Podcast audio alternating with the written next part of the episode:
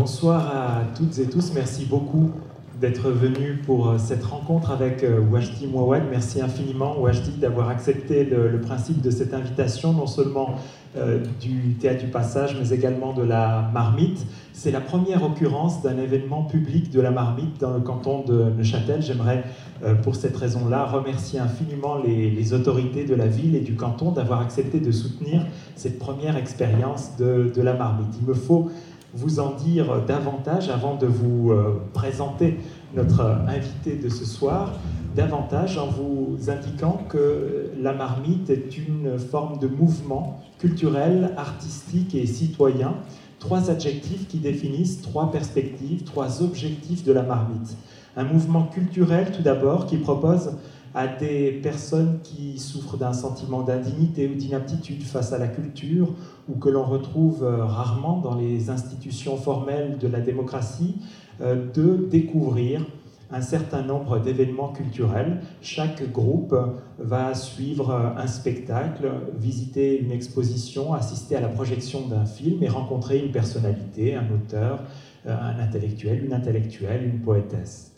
Euh, le deuxième adjectif, mouvement artistique, signale le fait qu'il y a, en plus de deux médiateurs ou médiatrices culturelles qui accompagnent le groupe en question, il y a un artiste qui va être un peu comme une, comme une éponge, qui va ressentir avec le groupe, qui va partager sa sociabilité sans s'imposer euh, d'abord dans le groupe et peut-être sans s'imposer euh, jamais, en imaginant à l'issue du parcours réaliser une forme d'œuvre collaborative, ce qu'on peut appeler aussi une création partagée. Alors pourquoi le dernier adjectif, mouvement citoyen?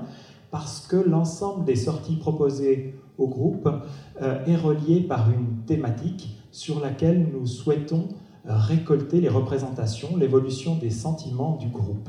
Alors un certain nombre de nos parcours traitent du bonheur, de la liberté, du commerce, de l'injustice, de l'humanité de l'être humain, à quoi tient-elle Et ces groupes sont des groupes euh, voilà, de, personnes des troisième et quatrième âge, ou de personnes en situation d'addiction, des personnes victimes de violences euh, domestiques, des personnes en situation de décrochage scolaire et sociaux. En l'occurrence, Waldi Mawad a été invité à Neuchâtel non seulement pour cette rencontre publique, mais également pour rencontrer le groupe Tala Madani le groupe euh, Tala Madani, du nom d'une artiste iranienne contemporaine, et je remercie Léopold Rabu de nous avoir soufflé euh, son nom, est une grande artiste qui travaille sur le thème de la euh, sauvagerie. Le groupe en question est constitué de, jeunes adolescents qui ont été libérés, libérés, comme on dit, de l'école obligatoire, qui sont parfois dans des parcours complexes, qui, sont accompagnés socialement par le semestre de motivation et qui ambitionnent parfois une réinsertion professionnelle et parfois peut-être euh, ont bien d'autres euh, désirs. Alors ce groupe euh, a assisté à un spectacle intitulé Je suis la bête de Julie Delille d'après un livre d'Anne Cibran au théâtre du Passage il y a quelques semaines de cela, a rencontré donc cet après-midi Wajdi je le remercie encore pour ce moment qui était d'une grande force, d'une grande euh, vérité. Peut-être qu'il pourra nous dire un mot de son rapport à, à l'adolescence et à la jeunesse. Ensuite, ils prolongeront le parcours avec le visionnage au cinéma minimum, à la brasserie Muller, de Sa Majesté des Mouches, un grand film de Peter Brook, avant de se rendre au musée d'ethnographie de Neuchâtel pour interroger la sauvagerie, la barbarie, la primitivité en euh, visitant l'un des plus importants musées d'ethnographie euh, de euh, l'Europe. Il faut, le, il faut le souligner, effectivement, Neuchâtel jouit d'une tradition ethnographique absolument originale. Alors nous allons poursuivre jusqu'à 21h40 notre rencontre avec Wajdi Mouawad, une première heure de dialogue entrecoupée de quelques lectures, et je remercie infiniment Robert Bouvier, le maître des lieux, d'avoir accepté de jouer les lecteurs pour euh, l'occasion. Et puis ensuite, euh, durant une trentaine de minutes, vous aurez l'occasion de, réagir, de poser euh, vos questions. Alors, difficile de, de présenter Wajdi Mouawad et je voulais éviter de peut-être énumérer les fonctions, les œuvres, les récompenses qui ont marqué son passage et peut-être d'une manière plus impressionniste dire quelques éléments qui me viennent soit de, la fréquentation de Wajdi ou de la lecture de ses ouvrages. Et tout d'abord, dire que Wajdi est peut-être ce, petit garçon qui pointait les étoiles et à qui on avait dit que s'il continuait à les dénombrer, il risquait de se brûler euh, la main.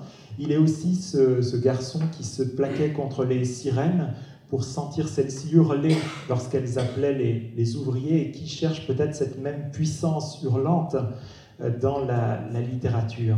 Moi, je dis aussi ce, garçon qui va perdre sa langue maternelle, perdre le jardin idéal de l'enfance du fait de la guerre civile libanaise et s'en aller d'abord euh, en France pour quelques années et puis euh, le refus des, papiers le guidera jusqu'au Québec, mais en France, tandis qu'il y a cette perte forte de la langue et de ce jardin idéal de l'enfance, eh bien, il y a la rencontre avec, euh, avec l'art. Et je voulais euh, te citer, euh, Wajdi, tu évoques, tu évoques la rencontre avec la peinture dans la religiosité des, chrétiens maronites au Liban, une peinture qui est, pourrait-on dire, performative. Et, et tu dis ceci, devant le Christ en croix, on ne se dit pas que l'on est devant un tableau, on est devant la passion. Le tableau est secondaire, inexistant. Peindre, le fait de peindre devient un événement lorsque euh, tu te promènes au Louvre. Autre élément, peut-être, qui peut te dire de manière impressionniste, c'est tandis que tu t'es rêvé en, saint, en héros, lisant des livres dont on est le, héros ou dont on s'imagine pouvoir être le, le, héros, finalement, tu vas rencontrer euh, Kafka à travers la métamorphose et t'y reconnaître. Tu quittes donc la France pour arriver au, Québec à, 15 ans, sauf erreur. Et de Libanais, capitaine de rugby que tu étais en France, tu deviens garçon intellectuel qui parle avec l'accent français à euh, Montréal. Enfin, on peut, et beaucoup te célèbrent comme un, très grand metteur en scène de notre temps, comme un, grand acteur, un grand euh, comédien également, mais tu ne revendiques qu'un seul titre, qu'une seule désignation, celle d'auteur auteur qui bien sûr écrit avec les mots, mais également avec les corps des comédiens, avec les accessoires, avec la, lumière, le son, la peinture. D'une certaine manière, tu es cet être euh, traversé, cet être qui se reconnaît dans l'insecte de Kafka, cet être qui est un auteur, et peut-être qu'une image vient rassembler ces différentes dimensions, et je vais appeler, avant même de te donner la parole, je sens que c'est très inconvenant et discourtois, mais demander à, Robert Bouvier de bien vouloir nous lire un premier texte intitulé Le Scarabée, que tu avais écrit au Canada et que l'on a retrouvé euh, publié dans Les Tigres de Wajdi Mouawad, un ouvrage réalisé avec le Grand T à Nantes. Le scarabée est un insecte qui se nourrit des excréments d'animaux autrement plus gros que lui. Les intestins de ces animaux ont cru tirer tout ce qu'il y avait à tirer de la nourriture ingurgitée par l'animal. Pourtant, le scarabée trouve à l'intérieur même de ce qui a été rejeté la nourriture nécessaire à sa survie grâce à un système intestinal dont la précision, la finesse et une incroyable sensibilité surpassent celle de n'importe quel mammifère de ces excréments dont il se nourrit. Le scarabée tire la substance appropriée à la production de cette carapace si magnifique qu'on lui connaît et qui émeut notre regard. Le vert jade du scarabée de Chine, le rouge pourpre du scarabée d'Afrique, le noir de jet du scarabée d'Europe et le trésor scarabée d'or, mythique entre tous, introuvable, mystère des mystères. Un artiste est un scarabée qui trouve dans les excréments mêmes de la société les aliments nécessaires pour produire les œuvres qui fascinent et bouleversent ses semblables. L'artiste, tel un scarabée, se nourrit de la merde du monde pour lequel il œuvre et de cette nourriture abjecte il parvient parfois à faire jaillir la beauté. Cette image me semble pouvoir présenter une analogie avec l'image de la boue et de la cloche chez Tarkovsky dans la vie d'Andrei Roublev. Et, j'aimerais rebondir sur cette euh, évocation de la beauté et interroger pour toi son statut. Est-ce que c'est une merveilleuse gratuité que cette beauté ambitionnée. Est-ce que c'est une euh, consolation? Est-ce que c'est un aiguillon pour l'individu et le monde?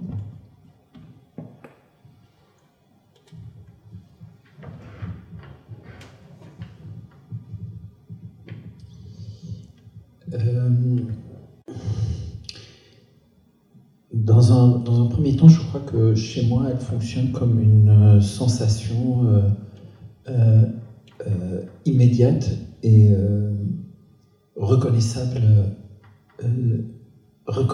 reconnaissable comme sortie de l'oubli, comme quelqu'un qui retrouve la mémoire.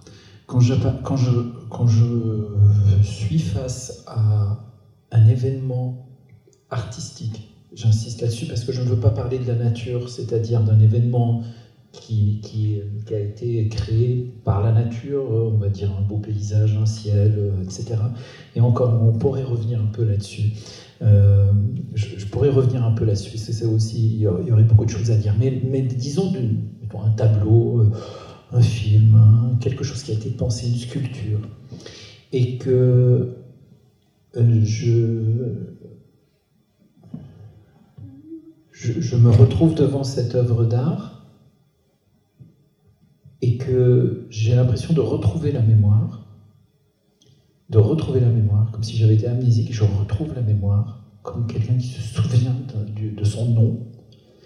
Eh bien, c'est l'effet premier que me fait. Je me dis, mais oui, ça existe, mais oui, ça, la beauté existe. Mais alors, elle est euh, donc euh, toujours une chose qui échappe, parce que l'instant d'après, elle échappe elle échappe, on s'en souvient plus, puis se dit oui, j'ai vu hier une chose belle, mais au fond, euh, ça ne devient que des mots, ça devient, mais on, on, euh, euh, on, ne peut pas la conserver, on ne peut pas la conserver, et elle, elle n'apparaît que elle est, elle est cette, cette, harmonie dont parle Baudelaire qui respecte les lignes, mais au fond, c'est une manière de dire que c'est un surgissement d'abord pour l'artiste, celui qui l'a fait ne sait pas comment faire. C'est très important, c'est pas une recette. Euh, on ne sait pas comment faire. On peut espérer, on peut espérer qu'elle apparaisse. Il y a des états d'esprit dans lesquels, et encore, il n'y a pas de règles. Il n'y a pas de règles.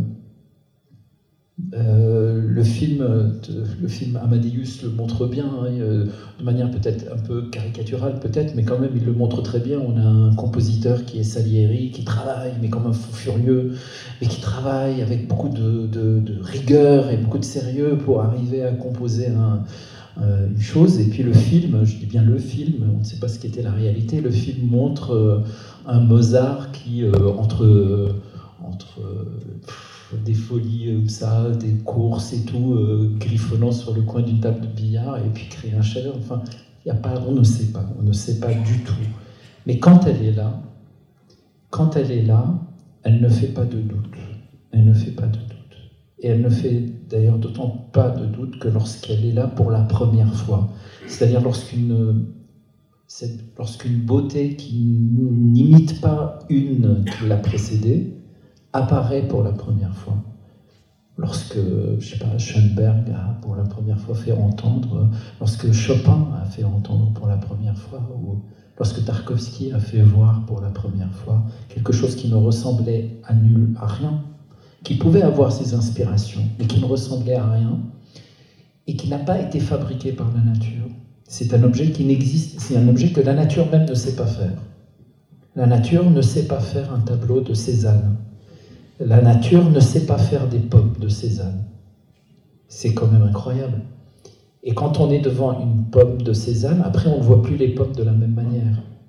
Donc non seulement la beauté agit comme une, une sortie d'amnésie, on retrouve la mémoire, mais en plus elle nous crève les yeux. Après, elle nous crève les yeux, c'est-à-dire que après on se dit ah mais j'ai jamais vu de pomme en fait, j'avais jamais vu de pomme. Et euh, lorsqu'on est devant un visage peint par Picasso, on se dit mais j'ai jamais regardé un visage.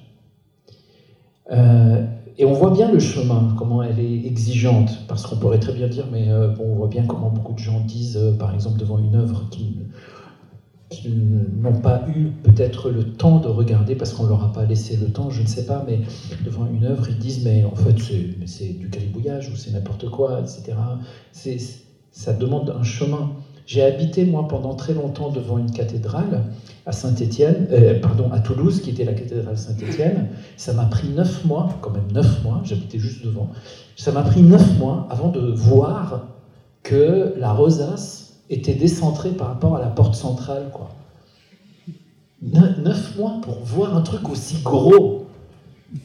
Je crois que ça n'existe nulle part ailleurs. C'est la seule cathédrale au monde où j'ai vu que la rosace était décentrée par rapport à la porte centrale. Euh, ça m'a pris mais, des années avant de réaliser qu'il n'y a pas de marche pour rentrer dans la cathédrale Notre-Dame à Paris. Il n'y a pas de marche, on y rentre comme dans une boulangerie. On ouvre la porte, on rentre ben, c'est ça aussi, elle est exigeante. Pour retrouver la mémoire, il faut, euh, il faut aller vers, vers, vers ce geste-là. Et donc la beauté n'est pas, pas une définition, moins. Elle n'est pas, pas quelque chose qui est posé et puis on, on la consomme. On dit ah ben ça ne me plaît pas donc c'est pas beau, ça me plaît donc c'est beau. On peut pas avoir avec elle un rapport comme on peut avoir avec un, un, pot de yaourt où on se dit c'est cher, je le prends pas, c'est pas cher, je le prends. C'est, ça, c'est, une des confusions de notre époque, euh, c'est-à-dire, euh, euh, elle, elle est tellement accessible par tous les moyens qu'elle en est devenue, on a fini par croire qu'on a des droits sur elle. Je veux que ça soit beau. Bah oui, mais non, c'est pas comme ça. C'est comme si on disait je veux que tu m'aimes. Bah non, ça ne se, ça se commente pas. Ça ne se commente pas. Ça se révèle, ça apparaît, ça surgit. Et c'est euh, artiste ou pas artiste, on ne sait pas. Sait pas. C'est juste que l'artiste, euh, lui, c'est celui qui peut-être s'est dit moi j'aimerais bien euh, passer ma vie à essayer de comprendre comment ça arrive. J'ai envie de voir comment est-ce que ça passe à travers moi. Voilà, c'est ça que j'ai envie de faire dans ma vie. Il y en a qui ont envie de faire autre chose, moi j'ai envie de faire ça. J'ai envie de voir qu'est-ce que ça fait de consacrer ma vie à voir si ça peut passer pour apparaître sous forme d'un objet, une pièce de théâtre, un film, un roman, un texte, peu importe, et que, est-ce que c'est quoi? Comment ça marche? Comment ça fonctionne? Et non pas... Euh, euh, voilà, enfin... Et pour revenir un peu à la nature, ça aussi, je, voudrais retrouver une c'est une idée qui a été. Euh, je pense que c'est Edgar Morin, je ne suis pas sûr que ce soit Edgar Morin, mais, quelqu'un, bon, c'est pas, je le dis parce que c'est pas de moi, mais c'est quelque chose qui m'a marqué. Quelqu'un qui disait, mais quand je regarde un paysage dans la nature, par exemple, euh, un, coucher de soleil, et je dis, mais qu'est-ce que c'est beau la nature, mais qu'est-ce que la nature est incroyablement belle. Oh, ce soleil, ce ciel, qu'est-ce que c'est beau. Jamais, euh, jamais on arrivera à faire. En fait, non, la nature, la nature, c'est que des photons, quoi. C'est que des photons. C'est moi qui vois ça. C'est moi qui vois la beauté. La nature n'est pas belle, elle n'est pas plus ni moins. Euh, Et on le voit par exemple avec la, sonde qui a été sur Mars euh, il n'y a pas très longtemps. Tant que la beauté, bon, on a vu, je ne sais pas si vous vous souvenez, là, il y a quelques années, euh, en, ouvrant le journal, on a vu les premières photos de Mars. Et on a tous dit, oh, qu'est-ce que c'est beau, etc. Non, c'est c'est pas beau, c'est nous qui trouvons la beauté, c'est nous qui la voyons, c'est nous qui sommes capables, et que nous, que nous, que, nous. ça, c'est vraiment une chose vraiment très importante, euh, euh, très importante parce qu'elle relève de tout, elle nous raccorde avec ce qui est grand en nous. tant que la sonde ne nous a pas permis, ne nous a pas envoyé les images depuis Mars et qu'on les a pas vues, Mars c'était Mars, c'était euh, de la chaleur, etc. etc. C'est tout, c'est de la chimie. Dire que c'est beau, c'est humain, c'est que de l'humanité. Puis cette chose-là, elle est vraiment importante pour moi aussi. Oui, c'est Panofsky qui disait, je crois, le monde euh, de l'œil est en fait le monde de l'esprit de l'œil. Et, peut-être que le, regard corrige la, rosace, et, peut-être effectivement la beauté euh, surprend l'esprit et nous amène à, voir véritablement ce qui s'appelle voir. Euh, peut-être en, venir au thème de, la sauvagerie. J'observais que ce, terme apparaissait en, plusieurs endroits de ton œuvre, mais également de textes qui accompagnent ton œuvre et qui, d'une certaine manière, y participent. Et lorsque précisément le Grand T, pour l'ouvrage qui renfermait le texte du scarabée qu'a lu Robert Bouvier, lorsque le Grand T t'a proposé un, un livre portrait, tu t'y es refusé en souhaitant partager plutôt ce que tu euh, appelais un espace vision. Et tu évoques les auteurs que tu souhaitais réunir de la manière suivante. Les auteurs devaient être engagés dans une relation avec leur écriture, qu'elle soit textuelle ou picturale, qui relèverait du combat et de la sauvagerie. Lorsqu'on m'a demandé ce que j'entendais par là, j'ai dit pour résumer ma pensée, j'aimerais que ce soit des tigres, des artistes ne cherchant nulle carrière, solitaires dans leur rapport au monde, avançant vers leur œuvre comme le fauve avance vers sa proie. Et il semble que quand tu euh, ne peux pas accompagner des comédiennes et comédiens en tournée, euh, il t'arrive de leur écrire, et dans une de ces lettres, tu leur dis d'être sage et d'être sauvage à la fois. Comment faut-il entendre cette indication de sauvagerie?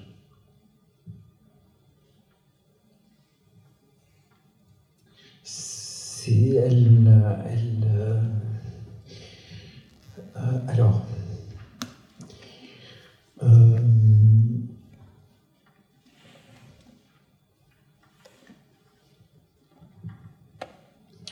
pour le dire très simplement, si je prends la sauvagerie, ce que j'entends par sauvagerie lorsque j'écris aux acteurs et que je leur parle de ça, j'évoque par là le fait d'être possédé donc de, ne plus s'appartenir, d'être possédé par quelque chose d'autre.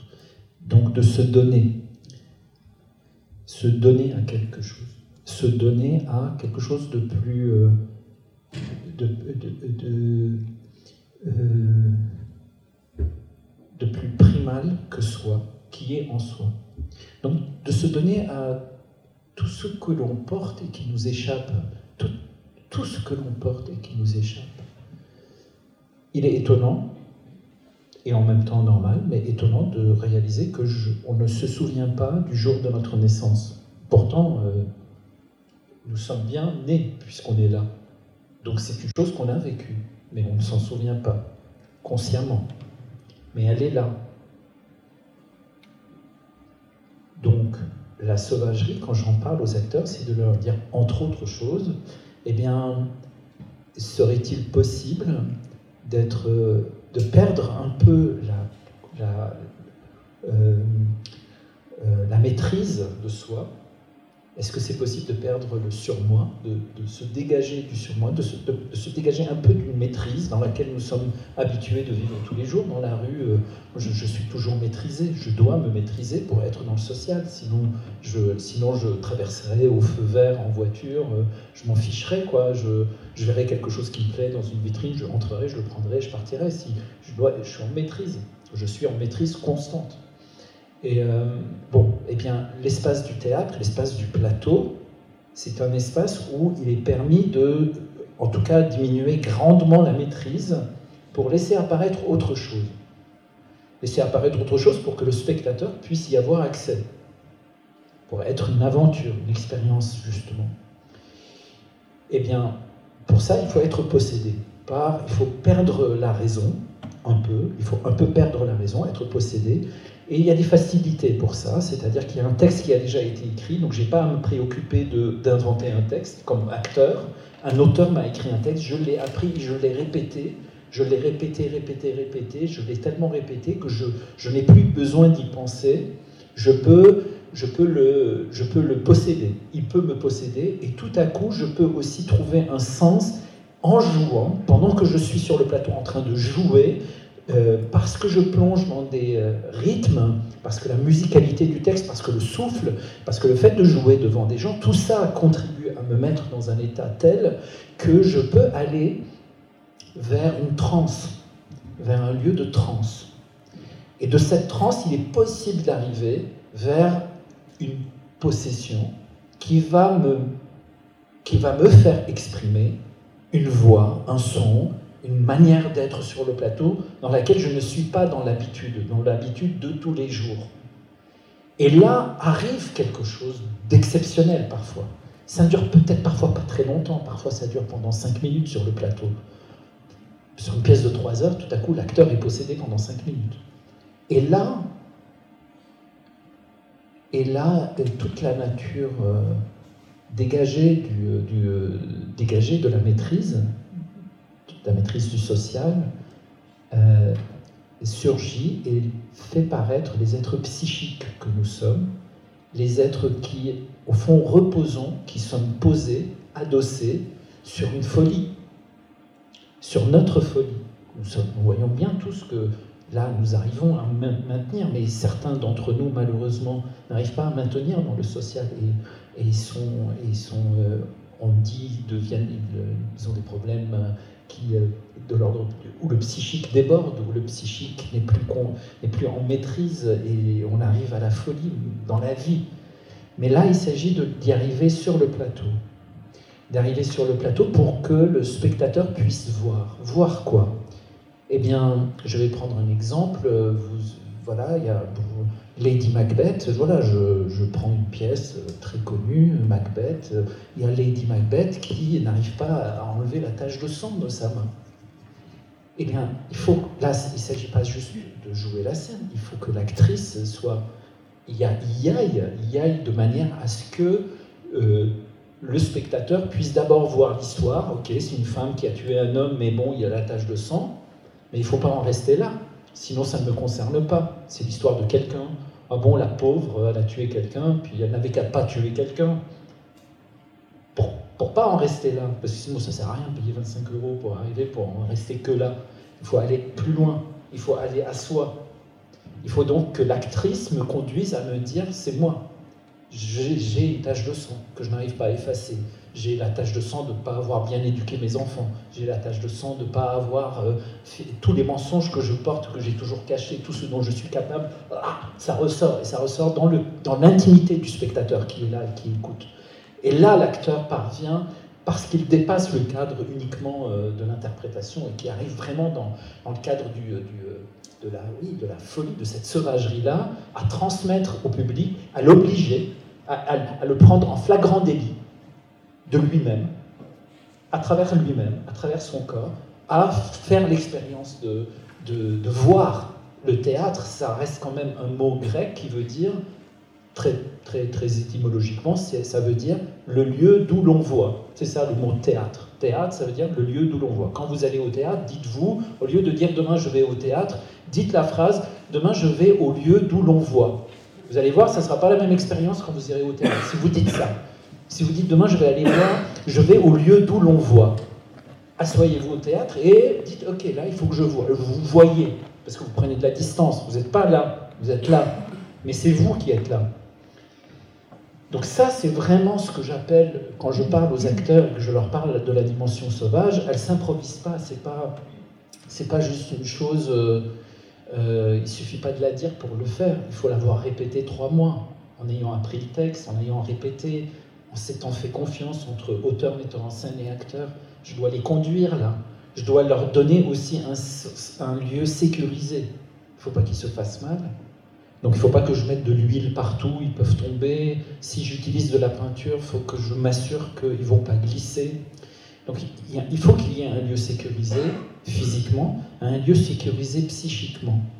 Il faut qu'ils aient la capacité de rigoler avant de rentrer sur le plateau. Il faut que ça, les acteurs, ça, ça, euh, comment dire, euh, ça, euh, c'est des blagueurs quoi derrière, alors qu'ils vont jouer des incestes et des meurtres épouvantables. Juste avant de rentrer, ils font des blagues, hein. ils font le texte en schtroumpf, ils rigolent, ça devient un peu n'importe quoi, et là ils rentrent. Mais il faut leur laisser cette possibilité-là, justement. Il faut leur laisser, faut, faut qu'ils sentent qu'ils sont aimés. Ils sont aimés, et il faut qu'ils sentent aussi que leur intimité est respectée. Euh, parce que je, je, l'utilise beaucoup, mais je ne, on ne la nomme jamais. Je ne fouille jamais, mais je, on fait confiance que c'est avec ça qu'on travaille. Mais il faut qu'ils sentent qu'ils sont sécurisés. Il faut, faut qu'ils sentent que c'est pas malsain tout ça, que je suis pas en train de faire une thérapie sur leur dos. Tout ça est très important. Quand tout ça est mis en place, à ce moment-là, je peux leur demander, dans une lettre, n'oubliez pas, soyez sauvages et sages. Alors la sagesse J'ai parlé de la sagesse, c'est une question importante, mais euh, la sagesse. Parce que c'est pas, c'est pas dans, leur, dans ma lettre, je ne leur dis pas soyez sauvages. Ça, ça serait totalement irresponsable si je leur disais ça. Je leur dis soyez sages et sauvages. Alors sage et sauvage, c'est évidemment quelque chose qui est de l'ordre de la, de la contradiction. Mais ce n'est pas une contradiction. La sagesse, c'est euh, c'est pour moi une euh, manière de leur dire euh, ne, dissertez pas, ne, ne faites pas de leçons, ne dissertez pas. soyez dans l'instant présent, soyez heureux, soyez heureux de faire ce que vous faites, soyez, soyez d'accord. Vous pouvez me dire non. Euh, vous pouvez refuser de monter sur le plateau, vous pouvez refuser de jouer dans la pièce. Choisissez, ne vous soumettez pas. N'obéissez pas à ce que vous n'avez pas envie d'obéir. Euh, c'est vous, il s'agit de vous. Euh, respectez-vous, respectez-vous tout le temps. c'est la capacité de s'écouter et d'accepter en toute connaissance de cause euh, ce qu'on va aller faire sur le plateau. Euh, ces lettres, je, les ai écrites parce que moi j'étais pas avec eux, puis parce que parfois je leur, envoyais des lettres pendant qu'ils étaient en tournée. Et c'était parce que j'avais conscience qu'ils jouaient et qu'ils rejouaient et qu'ils re-rejouaient une pièce qui euh, met en scène des sentiments très exacerbés. Le meurtre, le parricide, l'enfanticide, le, le, matricide, euh, le viol, l'inceste, les guerres, enfin c'est des, choses lourdes. Donc, pour moi, je, je, dois absolument leur rappeler que euh, toute cette aventure ne peut se faire que si à chaque jour, à chaque jour, ils, euh, euh, ils, ne font, ils, ne, font, pas le choix de le refaire. Ils doivent refaire le choix de le faire. C'est très important parce que dans, dans, ces lettres, ce que je leur rappelle aussi, c'est n'oubliez pas que le spectateur qui sera devant vous ce soir n'a jamais vu le spectacle. N'a jamais vu le spectacle. N'oubliez pas ça. Ça fait 28 fois, 100, fois que vous le jouez, mais le spectateur, lui, c'est la première fois. Donc ça veut dire quoi? Ça veut dire que le spectacle que vous, vous, avez joué hier ne pourra plus jamais exister, il est mort. Moi je pense franchement que quand les spectateurs applaudissent à la fin, ils applaudissent la mort, ils applaudissent la mort d'un spectacle. La représentation est morte, elle n'aura plus jamais lieu puisque les gens qui sont là ne seront plus jamais les mêmes.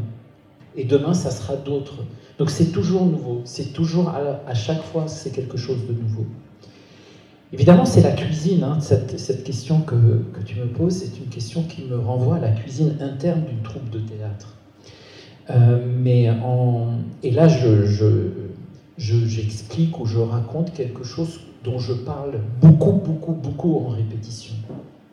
Pour arriver à répéter, pas au début, au début, bon, on cherche et tout, mais peu à peu, lorsqu'on commence à travailler les scènes, je leur dis par exemple, vous êtes, vous voilà, vous êtes un commando, vous êtes un commando, vous êtes huit là. Là, on va faire une scène. Voilà, là, on vient de la répéter. On vient dit, toi, tu fais ci, tu fais ça. Il va y avoir de la musique à tel moment. Quand tu t'assois, il y a un téléphone qui sonne. Toi, tu rentres à tel moment, etc., etc. On a fait toute la structure. Maintenant, on va la faire. Maintenant, on va la faire. La faire, ça veut dire quoi? Eh bien, je leur dis, la faire, ça veut dire que vous, vous êtes un commando. Moi, je subodore, je soupçonne que de l'autre côté, là, en bas du terrain, il y a un charnier. Mais moi, je ne peux pas y aller. Moi, je pense, l'auteur, c'est celui qui pense que là, il y a un charnier. C'est ça l'auteur. Les acteurs, ce sont ceux qui y vont. Je leur dis, attention, il y a des ennemis et tout, c'est dangereux, mais vous devez aller voir s'il y a un charnier. Bon, tout le monde est prêt Ok, attention, go. Ils font la scène. Fin de la scène, la première chose que je fais, c'est je leur dis puis. Je leur donne pas de notes. Je commence pas à leur dire ouais, non, là, non. Je, je leur dis et alors? Et eux me racontent. Je sais pas par quoi ils sont passés. Surtout quand la scène, c'est tu montes sur la table, tu violes ta sœur, toi tu hurles, tu vas vers le mur, tu casses la porte, toi tu rentres, tu découvres le truc, etc. Puis là, tu arrives, la musique de Rachmaninov démarre. Je peux pas juste leur dire non, c'était pas bien là. Il faut que je leur dise alors, alors, comment c'était? Et eux me racontent. Et pour qu'ils y aillent, il a, il a fallu que je les entraîne avant. Il a fallu que je les entraîne en leur disant j'ai besoin que vous alliez de cette manière-là de cette façon-là. Vous devez me dire oui tout le temps, sauf quand vous n'êtes pas d'accord, vous me dites non. Alors à ce moment-là, on change. Mais je pars du principe que vous acceptez. Vous n'êtes pas soumis à moi. À chaque instant, vous faites le choix de me dire oui. Donc c'est euh, euh, ça qui est le plus fatigant d'ailleurs dans le travail. On, va peut-être évoquer la, fatigue avec la question euh, suivante beaucoup, euh, lorsqu'ils ont euh, découvert ton écriture, ont eu le sentiment de, ressentir comme un souffle sophocléen et t'ont associé à, ce très grand, peut-être le plus grand euh, tragique du 5e siècle avant notre ère. Et ils ont retrouvé aussi une foi dans le récit, dans une époque ben, qui parfois le, nie, hein, dans le théâtre qu'on appelle post-dramatique. Cette foi dans le récit, euh, qui qualifie d'une certaine manière la tragédie, hein, au, sens où Aristote l'évoque dans sa poétique. La tragédie représente une action complète, et une action complète a un début, un milieu et une, et une fin. Et cette lapalissade qui peut paraître euh, superficielle à, beaucoup est en fait d'une profondeur extrême parce que penser l'origine d'une action et penser sa dernière finalité, c'est finalement nommer peut-être euh, l'intelligence. Lorsqu'il s'est agi de, prendre quelques distances avec l'écriture, après euh, environ 15 ans euh, de compagnonnage avec le sang des promesses et cette tétralogie euh, extrêmement importante qui a traversé le monde, tu as décidé de, marcher dans les pas de, de, Sophocle et tu as demandé à un poète, qui est également un grand intellectuel, Robert Davreux, qui, euh, qui, nous a quittés il y a cinq ans, je crois, euh, à peu près. Tu as demandé à ce grand poète et à ce grand intellectuel de le, de le traduire. Et on pourrait dire de la traduction qu'elle est un, un, geste humain fondamental. C'est le geste qui nous relie à d'autres temps, qui nous relie à d'autres conditions.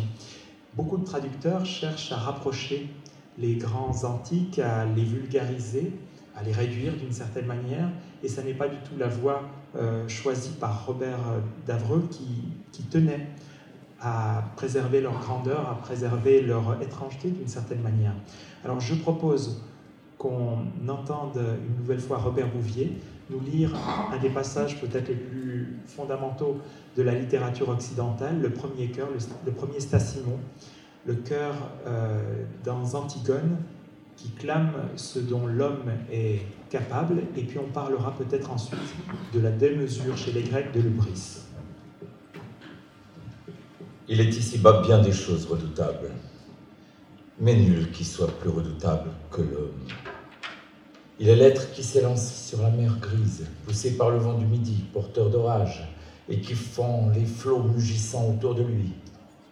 Il est cet être qui harcèle la déesse suprême, la terre, la terre impérissable, la terre infatigable, qu'année après année il va tournant et retournant avec ses charrues tirées par des mules.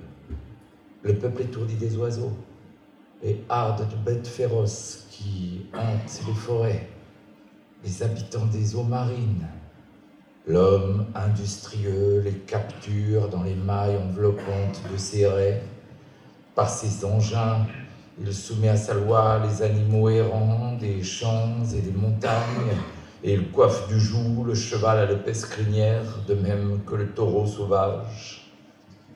Parole, pensée rapide comme le vent, aspiration à créer des cités, il s'est appris lui-même tout cela, ainsi qu'à se soustraire au gel et aux averses si dures, aux êtres qui n'ont que le ciel pour toi plein de ressources, il ne se trouve démuni contre rien de ce qui peut arriver.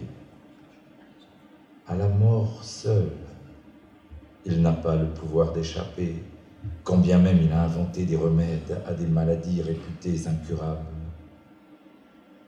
Détenteur d'un savoir dont les productions ingénieuses dépassent toute espérance, il s'engage tantôt sur le chemin du mal, tantôt sur le chemin du bien. S'il sait apparier les lois du pays et la justice des dieux qu'il a juré de respecter, qu'il s'élève au plus haut rang de la cité, mais qu'il en soit banni si l'audace le pousse à défier l'ordre établi, qu'il n'ait plus place aucune à mon foyer, non plus que dans mes pensées.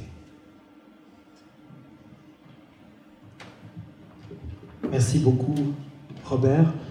Le texte original dit de l'homme qu'il est Deinos. Deinos euh, qui peut se traduire euh, aussi bien par euh, effrayant ou prodigieux, certains disent merveilleux, et le choix de Robert Davreux, c'est redoutable. Peut-être que le XXe siècle est passé par là et, conditionne d'une certaine manière la, traduction. On finit sur, dans cet extrait sur l'évocation de la démesure. tu parlais tout à l'heure de cette dialectique de la sagesse et de la sauvagerie on a le sentiment que plus qu'une dialectique euh, euh, synchrone, d'une certaine manière, dans ton théâtre, la démesure est la condition d'un foudroiement, et le foudroiement, condition d'une lumière qui est peut-être connaissance de soi et peut-être d'une mesure nouvelle. Et donc on a, on a le sentiment d'un mouvement plus, diachronique parfois.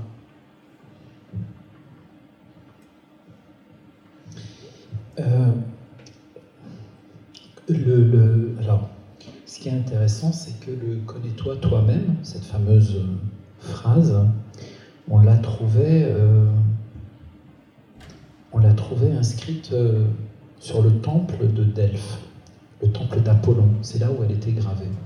Donc, quand, quand, quand quelqu'un allait au temple de Delphes, et beaucoup, beaucoup de gens y allaient, c'était, c'était normal, on, allait au temple de Delphes comme on comme on va à un temple pour euh, consulter, euh, je sais pas, comme si on allait euh, à Lisieux voir l'église, je sais pas, enfin, c'est difficile de trouver un comparatif entre le monde chrétien et grec, enfin bref, c'est on allait au temple de Delphes pour consulter l'oracle. Voilà, on avait une question un peu insoluble, on ne savait pas trop comment faire, on se dit, allez, hop, je vais aller voir l'oracle. Donc on allait voir l'oracle au temple de Delphes, et là, il y avait un fronton qui vous accueillait. Sur le fronton, il y avait marqué Connais-toi toi-même en très gros. C'est intéressant de savoir que ce n'était c'était pas écrit sur le temple, euh, mettons, de d'Esculape, enfin voilà, le dieu de la médecine, le dieu de la santé, qui était d'ailleurs le fils d'Apollon. Euh, c'était donc le connais-toi toi-même n'était pas une invitation à la psychanalyse, c'était pas une invitation à la guérison. C'est pas je suis malade, je me sens pas bien, donc je vais et je vais chez le médecin et chez le médecin il y a marqué connais-toi toi-même. Non. Le connais-toi toi-même, il était marqué à l'endroit du mystère, évidemment. Donc ça dit une chose, toi qui arrives là, n'oublie pas, tu, ne te, tu, tu es un mystère. Mais pas seulement tu es un mystère, c'est n'oublie pas une chose, tu, es, mortel. Premier appel, fondamental. Tu n'es pas un Dieu. N'oublie pas ça. C'est la base. Après, on va pouvoir discuter. Mais d'abord, tu n'es pas un Dieu. Tu vas mourir. C'est dur de se le rappeler, mais voilà. Alors, c'est aussi euh, connais-toi toi-même, ça veut dire, ça voulait dire aussi connais ta mesure. Qu'est-ce que ça veut dire connais ta mesure? Je vais, vous donner un exemple euh, très simple dans la, mythologie grecque, un exemple très très connu, c'est l'aventure de Ulysse euh, auprès des sirènes. vous voyez, Ulysse qui arrive dans le monde des sirènes, des sirènes qui ont des chants tellement mélodieux que ça nous attire et on plonge parce qu'elles sont très jolies, très belles, mais bon, ça nous entraîne à notre perte. Ulysse, qu'est-ce qu'il dit à ses marins? Il dit Attachez-moi au, mât du navire immédiatement. Vous imaginez un monde d'hommes, un monde qui vient, ils viennent, d'arriver, ils ont gagné la guerre de Troie quand même, c'est pas rien. Ils sont pleins d'orgueil. euh, tous ces marins et lui et Ulysse, euh, c'était quand même un sacré gaillard quand même. Hein. Il, en a décapité quelques-uns, franchement. Hein. c'est des costauds, quoi. C'est des marines. Aujourd'hui, ça serait vraiment euh, bon. Alors, vous imaginez cette bande de bonhommes qui n'ont pas vu des femmes depuis très très longtemps, quoique, mais enfin, qui arrivent dans un endroit et on leur dit attention, il y a des chants de sirènes, méfiez-vous. ils doivent avoir bien rigolé. C'est pas nous qui avons abattu trois, c'est pas quelques chants de quelques malheureuses sirènes qui vont nous effrayer. Et pourtant, Ulysse dit Attachez-moi aux mains. Ah bon Pourquoi? Pourquoi tu veux qu'on t'attache aux mains? T'es fou? Euh, Si, si, non, j'ai peur, euh, j'ai peur des sirènes. Alors ils ont dû bien se marrer. Quoi, toi, Ulysse, tu as peur des sirènes et tout? Mais franchement, mais non. Si, si, si. Alors qu'est-ce qu'il y a derrière ce si, si, si de Ulysse? Il n'a pas dit si, si, si. Hein, qu'est-ce qu'il y a derrière ce si, si, si? Il y a tout simplement que Ulysse connaît sa mesure. Il sait ce dont il est capable et ce dont il n'est pas capable, et il ne ment pas là-dessus. C'est pour ça que les dieux l'aimaient. D'ailleurs, il était appelé comme ça, on l'appelait Ulysse le mesuré. Mais le mesuré, ça ne veut pas dire le, ça voulait surtout pas dire le humble, ça voulait pas dire le délicat, le mesuré, le gentil, pas du tout. Il n'était pas gentil du tout, Ulysse. Mais il connaissait sa mesure, c'est-à-dire il, quand il s'agissait de lui-même comme cible, sa flèche était toujours au centre. Qui ici connaît sa mesure? Qui ici sait s'il aurait parlé ou pas sous la torture? Qui ici sait si euh, il aurait protégé des juifs pendant la Deuxième Guerre mondiale ou pas? Qui sait ici s'il aurait été collaborateur ou résistant Qui sait ici euh, comment il réagirait devant... Euh, euh, la présence de quelqu'un qui a le pouvoir et qu'il déteste? Vous voyez, on passe notre temps à, gueuler contre, mettons, un président de la République, mais qui sait ici si ce président arrivait ici, qui sait comment réagir, qui sait? Donc qui connaît sa mesure? C'est ça, se connaître, connaître sa mesure. Donc connais-toi toi-même, c'est connaître ta mesure. Connais ta mesure. Ne te raconte pas d'histoire. Et connais-tu ta mesure? Comment tu réagiras si la mort apparaît? Là, s'il y a un tigre qui rentre, tu fais quoi? Tu vas te sauver toi-même? Est-ce que tu vas sauver les autres? Je donne des tas d'exemples, mais au fond, vous voyez, comment, comment. Est-ce que vous savez comment vous allez réagir, si demain le médecin vous annonce que vous avez le cancer? Est-ce qu'on sait comment on va survivre? Comment on fait pour ça? On ne sait pas. On ne sait pas qui on est. On ne sait pas. On ne connaît pas notre mesure. D'autant plus que la mesure bouge. C'est ça qui est compliqué. Ça veut dire, moi, je peux connaître ma mesure aujourd'hui, mais dans un an, je ne sais pas. Donc c'est tout le temps. C'est tout le temps, tout le temps, tout le temps. Or, connaître la mesure pour les, pour les Grecs, c'est vraiment la chose la plus importante, surtout lorsqu'on a accès au pouvoir. Lorsque, dans toutes les pièces de Sophocle, on a accès au pouvoir, les, pièces de théâtre mettent en scène des, des personnages qui sont, euh, qui, sont qui, ont, qui charge de citer. Or, pour les Grecs, quiconque a le pouvoir de régir les hommes va être, euh, va être euh, soumis à la démesure. C'est inévitable comme quelqu'un qui sort sous la pluie, qui se fait mouiller. C'est inévitable. Quelqu'un qui dit Moi, le pouvoir ne va pas me corrompre, c'est exactement comme quelqu'un qui dit Moi, la pluie ne va pas me mouiller. C'est la même chose. Il lui faut un parapluie. Ce parapluie, c'est quoi? Eh bien, il faut mettre un système autour il ne faut pas lui donner, par exemple, dans Créon, c'est ce qu'on voit dans Antigone, Créon a le pouvoir législatif, il a le pouvoir exécutif, il a le pouvoir euh, politique et militaire. À lui tout seul, non seulement il édicte la loi, mais il l'applique. Alors évidemment, euh, c'est ce que Sophocle, entre autres, montre. Euh, donc il montre au fond la puissance de la démocratie, c'est-à-dire la séparation des pouvoirs. nous sommes totalement héritiers de cette, de cette réflexion-là. Hein. Parce que la démesure va nécessairement euh, amener euh, l'humain à, à, atteindre un endroit de, de, folie, bris, de, et qui va justement euh, atteindre un endroit où il va se prendre pour un dieu. Et qui va. Alors, la différence, c'est que les Grecs Contrairement au monde chrétien, au lieu de dire, le monde chrétien, il dit stop, stop, repens-toi, repens-toi, arrête, l'enfer arrive, stop. Ça, c'est le monde chrétien. Le monde grec, c'était au contraire. Il disait ok, continue, continue. Ah ouais, tu penses que tu es un dieu? Bien, on... tu peux, tu peux, tu peux penser peut-être encore un peu plus, parce que là, tu as encore un peu de marge. Là. Tu peux monter un peu plus haut, comme Icar. Tu peux pas monter un peu plus haut Allez, encore. Continue à croire que tu es vraiment un Dieu. Ah ouais, parfait, parfait. Et là, l'autre, il dit Ah ouais, ouais, super, super. Je suis vraiment un Dieu, quoi. Je suis vraiment un Dieu. Puis à un moment donné, les dieux, ils se disent Non, mais là, il ne peut pas monter plus haut. Là, franchement, là, il ne peut pas enfler sa tête plus que ça. Là, c'est pas possible. Bon, on pourrait dire qu'il a atteint son point Icar. Ok, bon ben là maintenant on va lui montrer, on va lui montrer le ridicule de sa situation. Et chez Sophocle, il y a toujours ce moment où la révélation à celui qui est dans la démesure la plus extrême lui surgit. Et là, qu'est-ce qui se passe? La vérité éclate. Et quand la vérité éclate, la chute, la chute est d'une violence folle. Il se crève les yeux, il se pend, il devient fou, elle se tue à coups de couteau, enfin bon. Et, et cette, et cette cette idée-là de la, de la démesure, elle est intimement, intimement liée à la notion de vérité, intimement liée à la notion de vérité. C'est-à-dire, la question pour dire, mais oui, mais c'est pas grave, euh, l'ubris, c'est super, euh, ça nous fait monter, puis ça nous donne, ok, c'est peut-être, faut pas exagérer, mais quand même, il y a quelque chose de, de bien, oui, c'est vrai. Mais alors, sois prudent. Parce que l'ubris est nécessairement lié à la vérité. Tu vas te voir à un moment donné. À un moment donné, tu vas prendre conscience du, de, ta démesure. Et prendre conscience de sa démesure, c'est essentiellement se trouver profondément ridicule. C'est avoir honte. Pourquoi? Parce qu'on voit sa vérité, on se voit, on se voit. Et ça, c'est très très important parce que euh, un des signes, un des symboles qui représentait Apollon, donc le dieu de l'oracle, c'était un petit labyrinthe. Le labyrinthe était un des signes d'Apollon. le labyrinthe nous renvoie à quoi? Il nous renvoie à, bah, au labyrinthe. Il nous renvoie au labyrinthe, il nous renvoie à Dédale, au labyrinthe, et la fameuse histoire du labyrinthe et du Minotaure.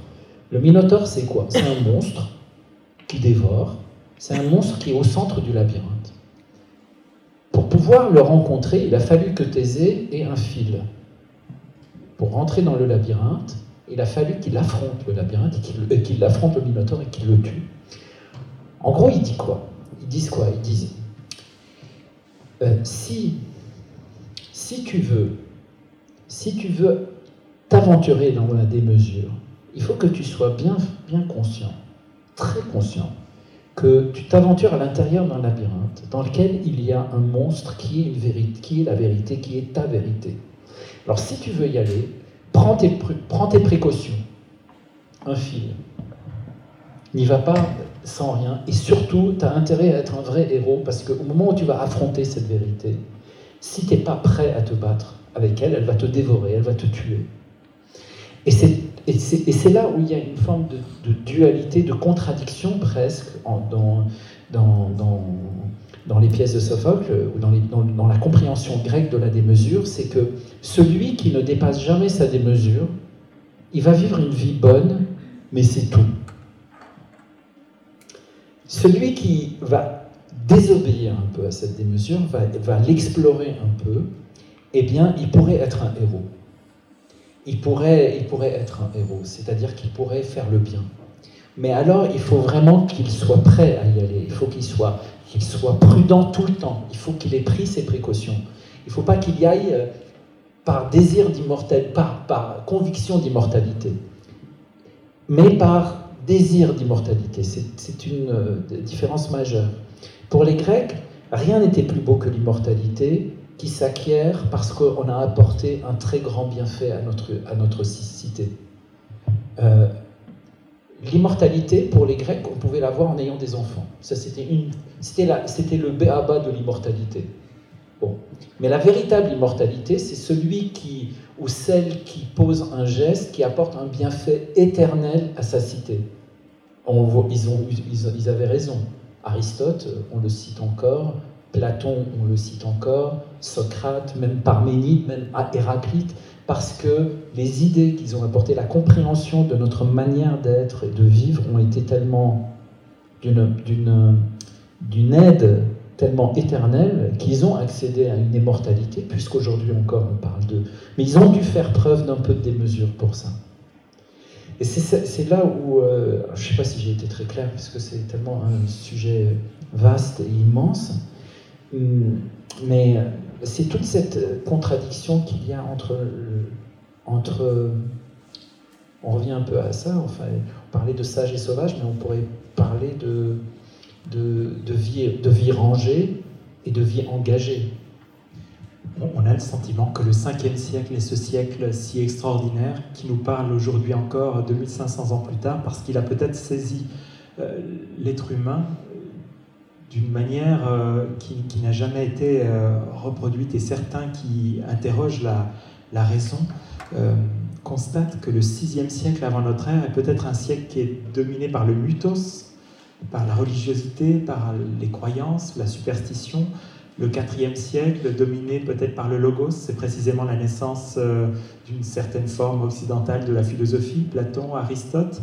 Et au, au 5e siècle, on serait dans ce milieu du guet entre l'affectuel et la raison, euh, entre le dialogue euh, des protagonistes qui annoncent peut-être déjà le dialogue platonicien et le chant du cœur qui est peut-être tourné vers le mythos, vers une parole tout à fait habitée et qui en fait le, caractère peut-être euh, saisissant.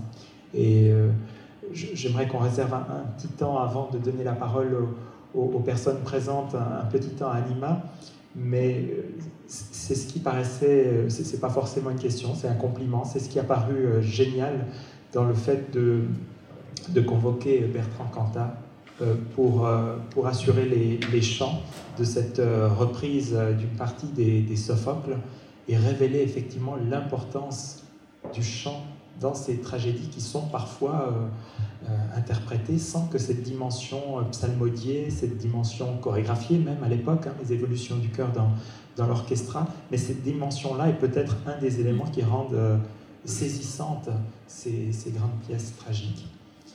Je ne sais pas si on bascule sur euh, la, dernière question de cette première partie, une dernière question autour euh, d'Anima. On évoquait l'importance euh, du traducteur en évoquant la figure de Robert Davreux et d'une certaine manière la langue est l'un des sujets, l'une des thématiques profondes d'Anima. On pourrait dire qu'il y a une forme de métissage linguistique avec un certain nombre de langues qui sont convoquées tout au long du récit. On pourrait aussi évoquer cette cette réminiscence d'une langue de l'âge d'or où les humains se comprenaient, où humains et animaux pouvaient s'entendre. Et, là, c'est peut-être euh, déflorer la fin du, du texte que de, que de, le dire. Mais je vais euh, demander à, Robert Bouvier de nous lire, c'était difficile de choisir euh, un extrait, de nous lire peut-être l'entame de ce texte. La, la première scène, j'allais dire, mais il s'agit d'un roman, le début de ce, de ce récit, et, peut-être dans sa version courte, euh, parce qu'on a, débordé quelque peu, donc ce sera euh, que les deux tiers peut-être du, du premier chapitre. Ils avaient tant joué à mourir dans les bras l'un de l'autre, qu'en la trouvant ensanglantée au milieu du salon, il a éclaté de rire, convaincu d'être devant une mise en scène, quelque chose de grandiose, pour le surprendre cette fois-ci, le terrasser, l'estomaquer faire perdre la tête, l'avoir. Lâchant le sac plastique jaune, le matin même, elle lui avait dit de savoir en jouer.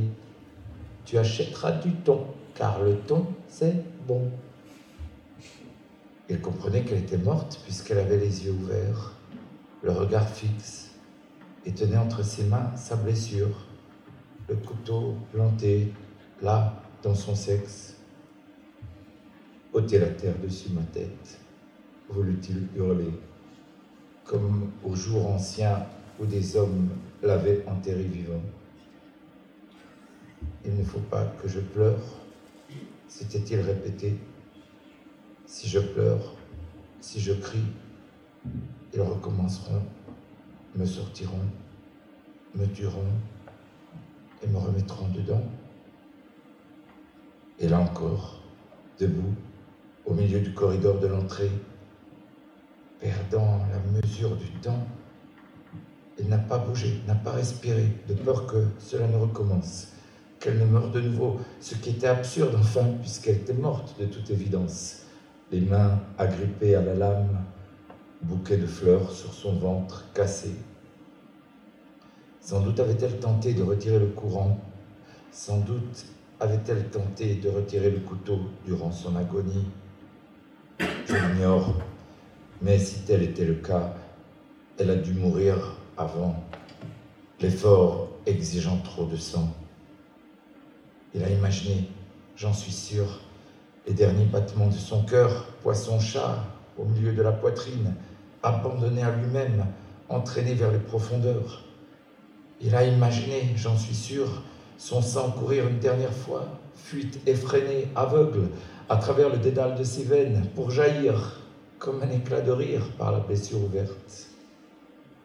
Son sexe, où le couteau avait été planté, puis replanté, puis replanté, et replanté encore. Léonie, Léonie, ce n'était rien, ni un appel, ni une plainte, à peine un souffle, le réflexe du quotidien. Il aimait tant dire son prénom. Il y mettait chaque fois toute la douceur dont il était capable.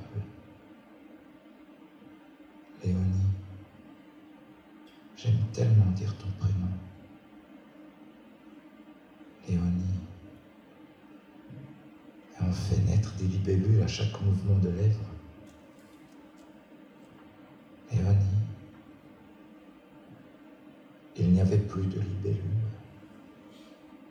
Devant lui se dressaient mobilier et objets insupportables dans leur mutisme, leur indifférence au malheur. La lumière du jour, demi-teinte par demi-teinte, s'était retirée de l'appartement, aspirée à travers les deux grandes fenêtres, comme au fond d'un entonnoir, par le mouvement général du monde. C'était l'heure où le ciel, dans sa limpide beauté, conservait sa luminosité azurée, semblable aux vitraux de la cathédrale où j'aime traîner quelquefois. Merci beaucoup, Robert. Meurtre sauvage. Dans l'entame de ce récit, beaucoup d'indices seront développés par la suite de ce qui nous est dit en ce début, notamment cet ensevelissement, d'ailleurs un leitmotiv dans euh, ton, théâtre, l'inhumation, euh, peut-être contribue à, faire de nous des, humains, mais là une inhumation euh, dramatique dans le, cas du, protagoniste. Un protagoniste dont on apprend qu'il s'appelle Wash Depch et qui va évidemment partir à la recherche de, l'assassin de Léonie, qu'il va trouver en la personne de Wilson Wolfe Rooney. Et il semble qu'il y a vraiment à ce moment-là une conjugaison de l'histoire avec un petit H et de l'histoire avec un grand H. Et c'est là que l'ensevelissement euh, revient. Euh, D'une certaine manière, le personnage principal se révèle être porteur d'une mémoire, la mémoire euh, d'événements collectifs importants d'événements qui ont marqué la décennie 80, les massacres de Sabra et, Chatila. Mais j'aimerais revenir sur ces deux personnages qui vont connaître un, duel, là aussi, d'une extrême violence. L'un semble représenter la sauvagerie et, l'autre la barbarie. D'ailleurs, le, prénom et le nom du, héros ne sont pas choisis au hasard. quelles sont les, les nuances, les différences entre ces deux notions de sauvagerie et de barbarie?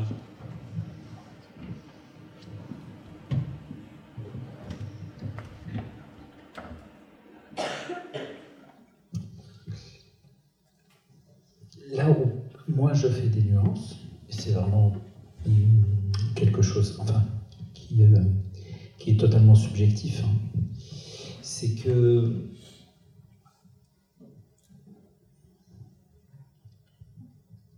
La sauvagerie, je, je l'associe à, à une, un mouvement.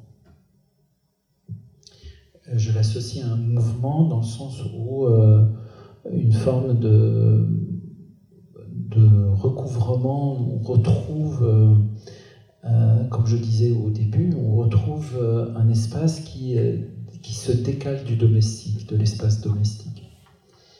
La sauvagerie est, un, est, un, une évolution, est une, participe à une, justement à une, à ce que je disais tout à l'heure du théâtre, participe à une sortie du quotidien pour tout à coup voir, pour être dans cet endroit d'où l'on voit tout à coup. Ce, à quoi on, euh, les normes dans lesquelles nous étions et qu'on acceptait tant que tout allait bien. Tant que tout allait bien, on, y accepte, mais là, tout à coup, non, ça ne va pas bien. Il rentre chez lui, il y a sa femme qui est assassinée. Euh, euh, et il ne peut plus continuer comme avant. Pas seulement parce qu'elle est morte, mais parce que le choc subit, parce que ce que ça va réveiller en lui, parce qu'il va réaliser que depuis euh, tant de temps, il tait, il tait des choses, il a réussi à mettre sous, une chape un silence immense. Mais là, euh, cette, cette déflagration fait craquer cette chape et fait apparaître quelque chose qu'il ne peut plus retenir. Donc il est obligé de, se décaler. Il ne peut plus, concrètement, il n'est plus, capable de rentrer chez lui. Comment, dormir dans cet appartement après avoir être rentré chez soi, avoir vu sa femme euh, violemment assassinée à coup de couteau dans le sexe, alors qu'elle était enceinte? On ne peut pas rentrer dans un appartement et continuer à dormir. Il ne peut plus, est incapable. Il demande à un copain d'ailleurs d'aller euh, faire, faire les boîtes. Il dit je ne peux, plus rentrer, donc il va où? Bah, Il va, il va, il sait pas où aller. Enfin, il, va errer. Et euh, donc il accède à une sortie, il sort de lui, il sort de lui, il apparaît. donc c'est, pour ça que je dis que pour moi la sauvagerie se retrouve dans un espace de, est un mouvement, est une évolution. La barbarie n'est pas un mouvement, est un état, est, une, est, un, est un être, est une, est est une façon d'être. Et qui là aussi, elle est opposée dans le sens où elle est euh, érigée en dogme. Euh, elle est érigée en dogme dans un désir de violence brutale euh, et choisi et voulu pour des raisons qu'on devinera chez le personnage de, de Wilson Wolfroni, mais, mais elle, est, elle, est, elle est choisie, elle est volontaire, elle est donc méchante, elle est donc mal, mal, elle est, maléfique. Euh, et là, c'est là où euh, deux, deux, deux, excentriques se rencontrent, deux, deux, dépravés se rencontrent, mais qui sont chacun peut-être à l'opposé du spectre de l'excentricité, de, de l'exil, même de l'exil du quotidien, du domestique, du social, euh, du comme il faut, du conventionnel, de la morale. Ils en sont tous les deux exclus, sauf qu'ils sont à l'extrémité du cercle l'un de l'autre et s'opposent s'opposent entièrement, complètement, euh, s'opposent dans la force. L'un est beaucoup plus fort que l'autre physiquement, euh, s'opposent aussi dans la manière d'être. L'un est beaucoup plus solitaire que l'autre. Wilson Wolfroni, le barbare, est beaucoup plus seul.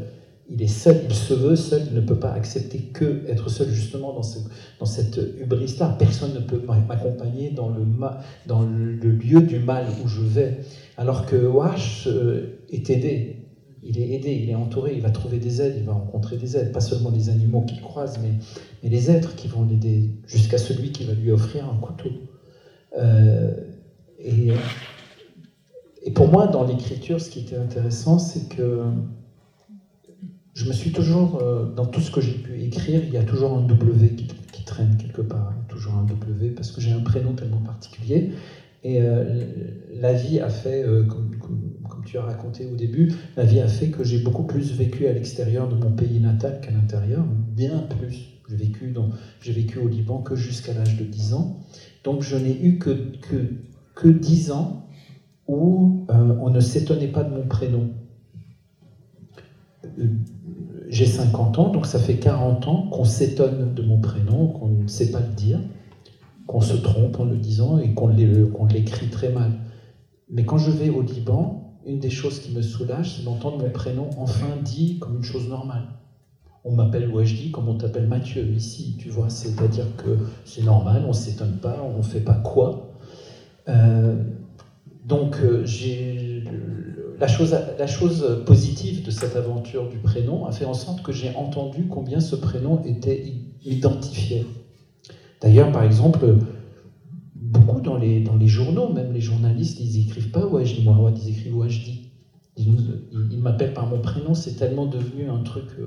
Et dans ce prénom, il y a ce W, qui lui-même n'est pas. Parce que ça aussi, c'est une aventure. Quand vous, quand vous ne savez pas parler le français, que vous arrivez en France, et qu'on vous apprend à écrire votre prénom en français, moi je l'écrivais en arabe. Le waouh, c'est le E, quoi. Enfin, c'est pas plus banal que ça. Wajdi, ça commence par un waouh. Waouh, G, Jin, D, Yé, Wajdi. Et le waouh, c'est banal. Là, on te dit, tu arrives, on te dit, voilà, ton prénom ça commence par W, on écrit W, mais toi, tu n'as aucun jugement sur le W. Mais quand tu vas dans le dictionnaire tu réalises que dans AW, il n'y a que euh, wagon, wagonnette, euh, qu'au Scrabble, c'est la lettre qui compte 10, euh, et que petit à petit, c'est un prénom qui. Tu, vois bien que parmi tes amis, très peu ont un W. ou alors, c'est des Polonais ou, ou des Anglais. Donc, ça prend du temps aussi avant de conscientiser ce W. Et puis un jour, on le voit dans le ciel. Ça, c'est beau. Hein. Ça, c'est vraiment un moment très important. Quand on voit Cassiopée, on voit un W comme ça dans le ciel, et en plus un WM, parce que en vous dites quand même WM, moi, ouais, c'est dans le ciel. Quoi. c'est une façon de se raconter son prénom, hein. mais bon. Donc évidemment, quand j'ai écrit mes premières pièces de théâtre, euh, bah, le personnage dans lequel je m'identifiais, la première pièce que j'ai écrite s'appelle Willy Protagoras enfermé dans les toilettes. Et puis la seconde, c'était Journée de noces chez les Cro-Magnons, et je m'identifiais dans le personnage de Walter. Et puis euh, il y a eu les mains d'Edwige au moment de la naissance. Là, le Edwige, non seulement le W est au centre, mais encore une histoire marrante. Quand j'ai découvert le, le, calendrier des saints en français, chose que je connaissais pas, le 16 octobre, qui est la date de ma naissance, c'est la Sainte Edwige. Mais moi, Edoui, je ne savais pas que ce prénom existe. Et je me souviens très bien que je me suis dit, mais ils n'ont pas bien écrit mon prénom. Parce que dans Edoui, il y a presque. C'est presque un anagramme de Wajdi. Parce qu'il y a un W, il y a un I, il y a un D, il y a un G ou un J. Bon, donc c'était presque Wajdi, mais un peu mélangé. Donc je me suis beaucoup attaché à ce prénom de Edwige. Et puis ensuite, il y a Wilfried de Littoral. Ensuite, il y a Nawal dans Incendie. Ensuite, il y a loup dans forêt, mais loup, euh, c'est wolf. Euh, le W était caché, mais il était là, etc. etc. Enfin bon, donc euh, il y a toujours un W qui est caché ou qui est plus apparent. Et, là, évidemment, Warsh et Wilson, c'est deux W. Et pour moi, de faire en sorte que ces deux personnages, à un moment donné, se, confrontent, s'opposent, c'était aussi toute une dualité, une, tout un questionnement qui me renvoyait à celui que je serais devenu si nous n'avions pas quitté le Liban. Euh, et euh, un des grands doutes que j'ai sur moi-même, étant donné l'enfance que j'ai eue et, ce qui me passionnait, c'est-à-dire, euh, enfant, je ne rêvais que d'une chose, c'était de devenir milicien chrétien moi aussi, parce que c'est ce que c'était les héros, quoi. Les miliciens chrétiens maronites, c'était les héros. Et euh, je voulais devenir comme je voulais être eux, je, les, je, nettoyais leurs armes, enfant, je, je, préparais leurs armes, je démontais la Kalachnikov, je la remontais. Pas seul, on était une bande de gamins à faire ça, et on, allait leur porter leurs armes, et on avait des, nous donnait de l'argent de poche. Et euh, quand ils revenaient après les missions qui s'avéraient, qui se sont avérées être plus tard, je l'ai appris, des, missions de massacre de civils palestiniens, on courait vers eux, puis on leur faisait une fête. C'était nos dieux et on voulait devenir comme eux. Et c'est eux qui sont entrés dans les camps de Sabra et Shatila commettre les euh, massacres euh, qu'on connaît. J'aurais très bien pu, en, si j'étais plus âgé, j'aurais très bien pu être. Mais vraiment, vraiment, parce que j'étais aussi euh, idéologiquement attaché à ma communauté chrétienne maronite. Donc ce mal-là, je l'ai toujours pressenti, il m'a effleuré, euh, j'en ai eu peur, je me suis fait peur avec, etc. Donc euh, là, il y a vraiment eu cette confrontation entre ce sauvage que, que j'ai décidé d'essayer de, devenir dans ma vie, dans l'artiste que j'ai envie d'essayer d'être, et le barbare que j'aurais pu être. Là, il y a vraiment une vraie dualité entre les deux. C'est une très belle conclusion pour cette première partie, et peut-être souligner qu'effectivement, lorsque les deux euh, se combattent, la narration semble un temps hésiter et ne plus savoir les, différencier, il, y a, il y a vraiment doute et c'est seulement à la fin du combat qu'on a l'impression de reconnaître un corps mal en point, mais de le reconnaître malgré tout. la question de la narration, du statut du narrateur est une chose importante. Qui a écrit le début du récit que nous a lu Robert Bouvier. J'incite ceux qui n'ont pas lu Anima à, le lire et, vous découvrirez un, deuxième événement après ce meurtre sauvage, un deuxième événement à la toute fin de ce premier euh, chapitre, un, événement qui va se répéter, mais à chaque fois avec une, une mue euh, qui, rend la lecture passionnante et qui démultiplie les niveaux. Je sens que je ne suis pas forcément clair pour ceux qui ne sont pas entrés dans ce roman, mais mais c'est difficile de, l'être. Voilà, on va prendre peut-être euh, les, premières questions et remarques et je vais peut-être demander à, Yanis de lever encore la, lumière. Je le remercie de l'avoir fait spontanément dans le, public. Deux micros ou un micro en tout cas peut circuler. Je crois que Romain ou Ariane euh, en ont un en main. Est-ce qu'il y a une première euh, remarque ou question?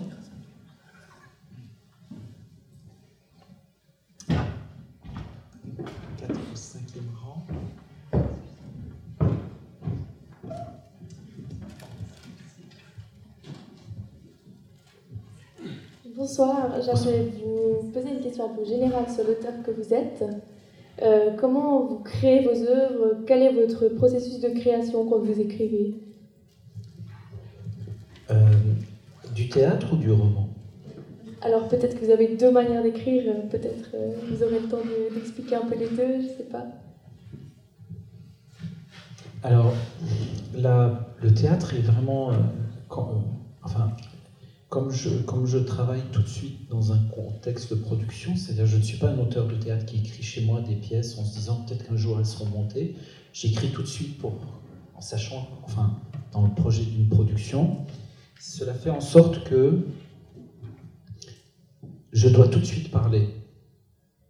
Je dois tout de suite parler parce que pour faire un budget, pour que l'administrateur puisse faire un budget, il faut que je lui raconte des trucs. Je ne peux pas lui dire fais-moi un budget, mais je ne peux rien te dire il faut qu'il sache combien de comédiens, il faut qu'il ait un titre, quoi, enfin, ou un nom, projet. Donc je dois tout de suite me mettre à raconter, je dois dire des choses, je dois dire j'ai besoin de ça, de ça. Et puis euh, une, fois que, une, fois que je, une fois que je rencontre un acteur, je ne peux pas juste lui dire est-ce que tu veux jouer dans euh, c'est de telle date et telle date, mais je ne te dis plus rien. Il faut que je lui raconte quand même des trucs. Donc je, je dois tout de suite, euh, comment on déflorer Déflorer, voilà. Tout de suite déflorer euh, le, je dois tout de suite le, raconter. Alors que dans le roman, je, je, peux écrire pendant des années sans que personne ne soit au courant.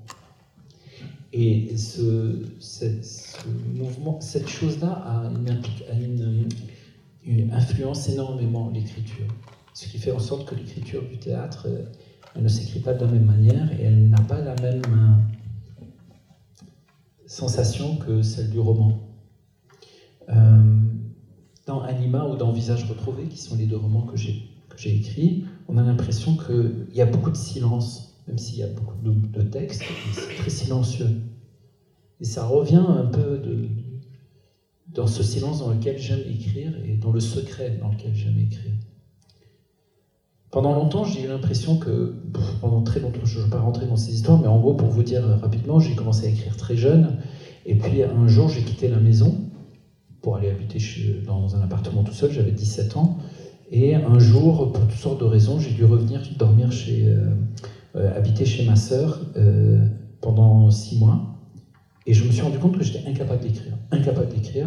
J'étais incapable d'écrire dans la maison où habite un membre de ma famille. Incapable. Et même j'avais l'impression que écrire dans, écrire dans la maison où vit mon père, c'était comme si je couchais avec. C'était un sentiment d'inceste. Je ne pouvais pas écrire à la maison, je ne pouvais pas. Donc il fallait vraiment que ce soit dégagé de la famille. Il faut vraiment que ce soit non seulement dégagé, mais silencieux. Personne ne sait rien. Sinon, j'y arrive pas. Alors que le théâtre, tout le monde sait que je suis en train d'écrire, parce qu'il y a une date première, il y a des répétitions, les acteurs savent que je suis en train d'écrire. Non seulement ils savent que je suis en train d'écrire, ils donnent leur avis sur ce que je suis en train d'écrire. Enfin bref, et puis c'est bavard, quoi. C'est bavard, ah, ça parle, ça parle, ça parle. Bon. Alors ça, c'est vraiment les deux différences majeures. Ensuite, sur le processus, de création lui-même, Pour le dire rapidement, tout simplement pour, pour laisser la place à d'autres questions peut-être, mais pour le dire rapidement, le plus important pour moi, c'est de le plus important, ce sur quoi j'insiste énormément tout le temps, ça me tient très à cœur parce que c'est euh, comme ça que je le ressens et c'est comme ça que j'ai envie de le ressentir tout le temps. C'est que je n'invente pas par la volonté un récit. C'est quelque chose, un moment, un jour, un moment donné, parfois, en marchant dans un train ou dans un restaurant ou marchant dans la rue, j'ai tout à coup l'impression que quelque chose me regarde, quelqu'un me regarde. Comme lorsque vous êtes assis dans un restaurant, il y a quelqu'un qui me fixe. Bon, bah, c'est la même chose, sauf que quand je me retourne pour voir, euh, l'ombre s'évanouit tout de suite. Mais je sais qu'il y a quelqu'un qui me regarde. Mais c'est comme dans l'expression ça me regarde. Ça, ça, comme dans le film de Stephen King, ça, ça me regarde. Quelque chose me regarde. Ce quelque chose, c'est une histoire que je ne connais pas encore. C'est un récit, c'est une fiction, c'est un récit. C'est une histoire, une histoire me regarde. Et là, euh, pendant les six mois qui vont passer, je, reste, je deviens complètement euh, habité par cette sensation du regard qui est posé sur moi. Et parfois, euh, parfois quelque chose, un article lu dans le journal, une conversation avec Mathieu, une, une rencontre avec quelqu'un, un détail semble faire bouger cette chose qui me regarde. Elle semble s'approcher de moi elle semble me dire oui, oui, ça, ça me concerne. Alors, je note. Je note comme un morceau de puzzle trouvé au sol, sans même comprendre, je note. Et puis, euh, je finis par avoir un carnet rempli de choses qui n'ont aucun rapport les uns avec les autres. Euh, euh, Mathieu m'a dit ça, telle date. ah tiens, j'ai remarqué que la rosace de la cathédrale Saint-Étienne est désaxée.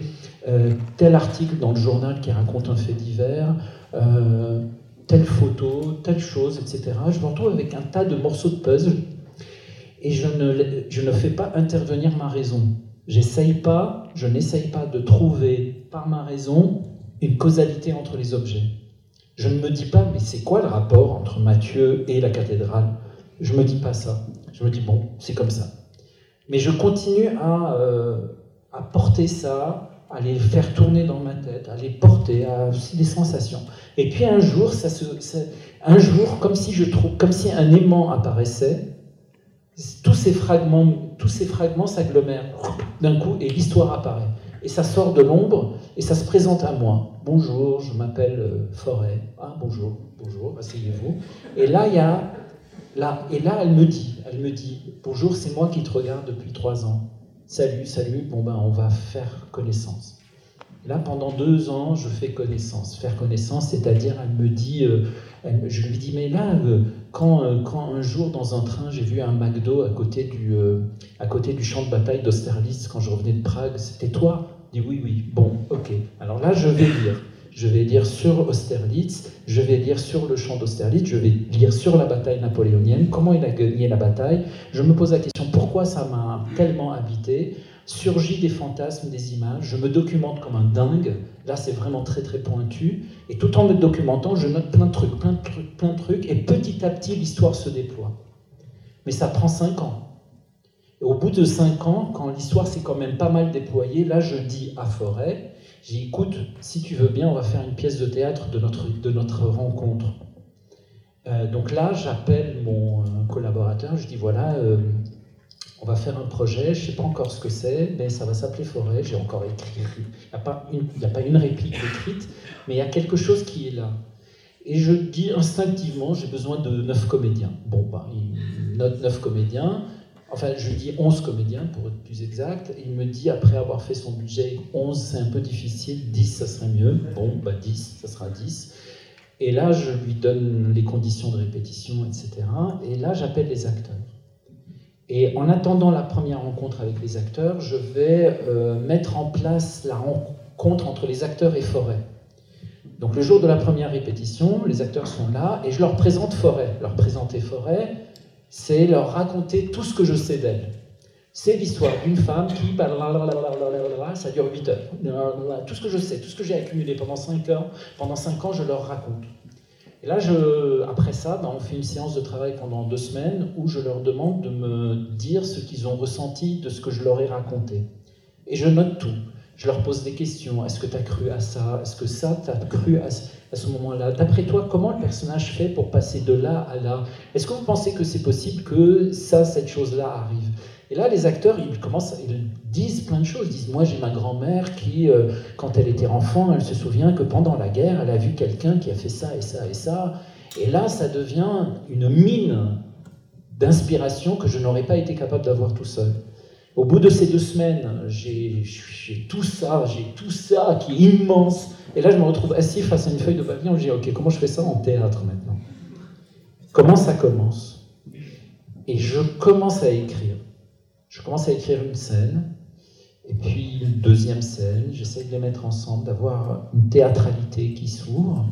Et quand on commence à répéter, on commence à, tester ça, mais toute la pièce n'est pas écrite. Et petit à petit, je trouve comment, et comment qu'est-ce qui, qu'est-ce qui fonctionne.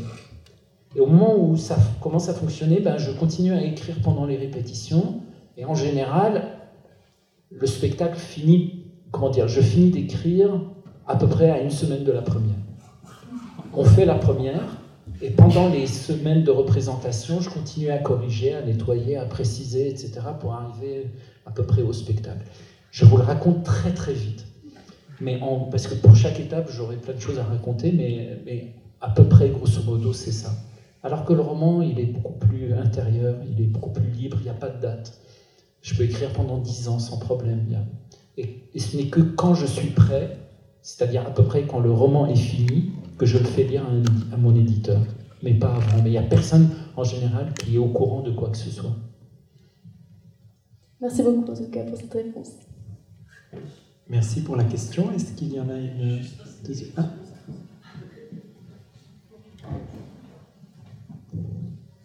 Merci, belle collaboration dans les rangs. Bonsoir. J'ai vu tous des oiseaux l'année dernière et dans mon souvenir, on entend et ça parle en anglais, français, allemand, arabe, hébreu.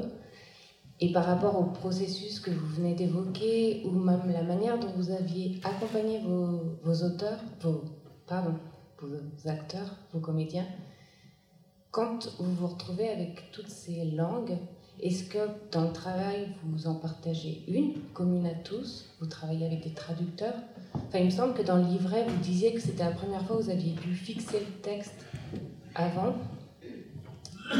Mais voilà, concrètement, quelle langue vous échangez ou vous parlez là sur le plateau Si ça change votre processus de travail? Alors, il n'y avait pas de français dans le spectacle. Le français était surtitré. Ça, c'était intéressant parce que moi, j'ai écrit en français mais dans le spectacle, aucun des acteurs ne parlait français parce qu'aucun des personnages ne parlait français. Dans cette pièce, c'est dans cette pièce, euh, j'ai fait le choix de respecter la langue des personnages. C'est une histoire entre, entre juifs et euh, palestiniens, entre israéliens et palestiniens. Euh, et, des Israéliens d'origine allemande. Donc dans la pièce, ça parle les personnages. Je dis bien les personnages parlent allemand, hébreu et puis arabe. Et quand ils ne pouvaient pas parler ensemble, ils parlaient anglais. Donc la pièce était en quadrilingue et tout était surtitré. Mais les surtitres, ce qui est intéressant, c'est que le surtitre, on ne peut pas mettre tout le texte. On doit, euh, on doit fracturer, sinon le spectateur n'a pas le temps de tout lire. Donc la langue qui est la mienne, le français, un peu, c'est un peu, un peu disparu j'ai disparu derrière les langues euh, traduites. Alors comment ça s'est passé concrètement? En effet, c'est que pour laisser au traducteur le temps de traduire, il a fallu que j'écrive un tout petit peu plus tôt que d'habitude. Euh, cela dit, quand la pièce, quand on a commencé à répéter le spectacle, il manquait les deux dernières parties. Je les avais pas encore écrites. Mais j'avais écrites les deux premières et quand on a commencé à répéter, les deux premières avaient été traduites dans les quatre langues. Donc, euh, les traducteurs, sur les quatre traducteurs, il y en a deux qui sont des traducteurs avec qui je travaille depuis très longtemps, puisqu'il y avait ma traductrice qui traduit tous les textes que j'ai écrits, qui les traduit en anglais. Donc c'est elle qui a fait la traduction, donc elle connaît parfaitement ma langue. Elle a tout traduit depuis, depuis Willy Protagoras, justement. Et le second, pareil, c'est celui, je le connais depuis un peu moins longtemps, mais quand même je le connais depuis dix ans. Il a traduit déjà sept pièces en allemand. Et il est, il est aussi le surtitreur avec lequel je travaille quand je vais jouer en Allemagne. C'est lui qui surtitre euh, les textes, mes pièces. Donc euh, euh, Linda, qui est ma traductrice en anglais, et Uli, qui est mon traducteur allemand, connaissaient parfaitement l'écriture. Et ils parlent parfaitement français, donc quand ils ont pris le texte de Tous les oiseaux, ils sont dans une écriture qu'ils connaissaient, qu'ils maîtrisaient. Le traducteur qui a fait la traduction en arabe, même si elle n'était pas très importante parce que c'était la langue qui était la moins parlée euh, des quatre, c'était l'acteur qui allait la jouer. Donc l'acteur a traduit son propre texte. Et comme il était, et comme on parle arabe tous les deux, on a pu échanger en arabe. Là où c'était le plus compliqué, c'était l'hébreu, parce que c'est un traducteur que j'ai rencontré mais que je ne connaissais pas, mais avec qui je me suis très très bien entendu, mais je ne le connaissais pas, et il traduisait dans une langue auquel je n'avais absolument pas accès. Donc j'ai dû passer par les acteurs qui parfois me disaient, hmm, par rapport à ton texte en français, là, il est trop concret. Il n'y a pas l'aspect poétique que toi t'as mis dans ton texte, et l'acteur pouvait me dire, ça me gêne un peu, je trouve que le texte en français est plus riche que le texte en hébreu. Euh, mais, mais, là, j'avais pas accès, donc c'était euh, c'était un peu plus euh, plus distant dans le rapport, surtout que Eli, qui est le traducteur, vivait en Israël, donc j'avais peu accès à lui par mail, mais c'était pas la même chose. Donc, mais au, bout du compte, en fait, finalement, au rythme, je sentais en tout cas que c'était proche que ça, ça, respectait la rythmique que j'y avais mis moi dans le français, la rythmique émotive et la rythmique euh, musicale de, de, ce que j'avais essayé de faire dans le, en français. Merci.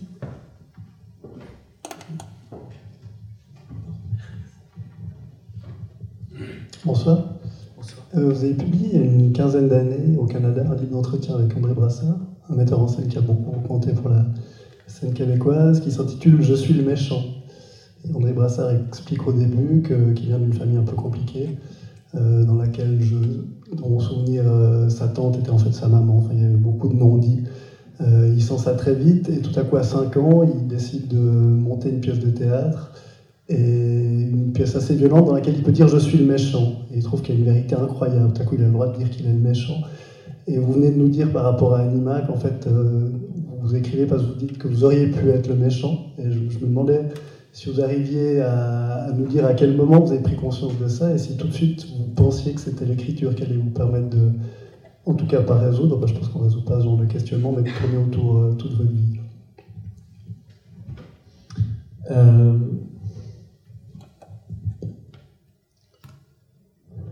si je devais euh, dire une phrase, ça serait je suis le chiant. Euh, et ça, j'en ai pris conscience justement avec. Euh, j'en ai pris conscience en fait euh, au Québec dans les premières années de notre, pendant l'adolescence. Pour ça, peut-être que l'adolescence a une importance considérable dans ce que j'ai pu écrire. Donc, il y a toujours cet âge-là qui est toujours présent j'ai été chiant, j'ai été vraiment chiant. Pour ma famille, pour tout le monde, quoi. Euh, c'est pas pour rien que la première pièce s'appelle Willy Protagoras enfermé dans les toilettes. Très concrètement, il fait chier, mais vraiment. C'est-à-dire, en gros, il s'enferme dans les toilettes, et puis il y a son père qui se réveille, euh, bon, euh, il dit Qu'est-ce que sors Il dit Non, je sortirai plus, là, ça suffit.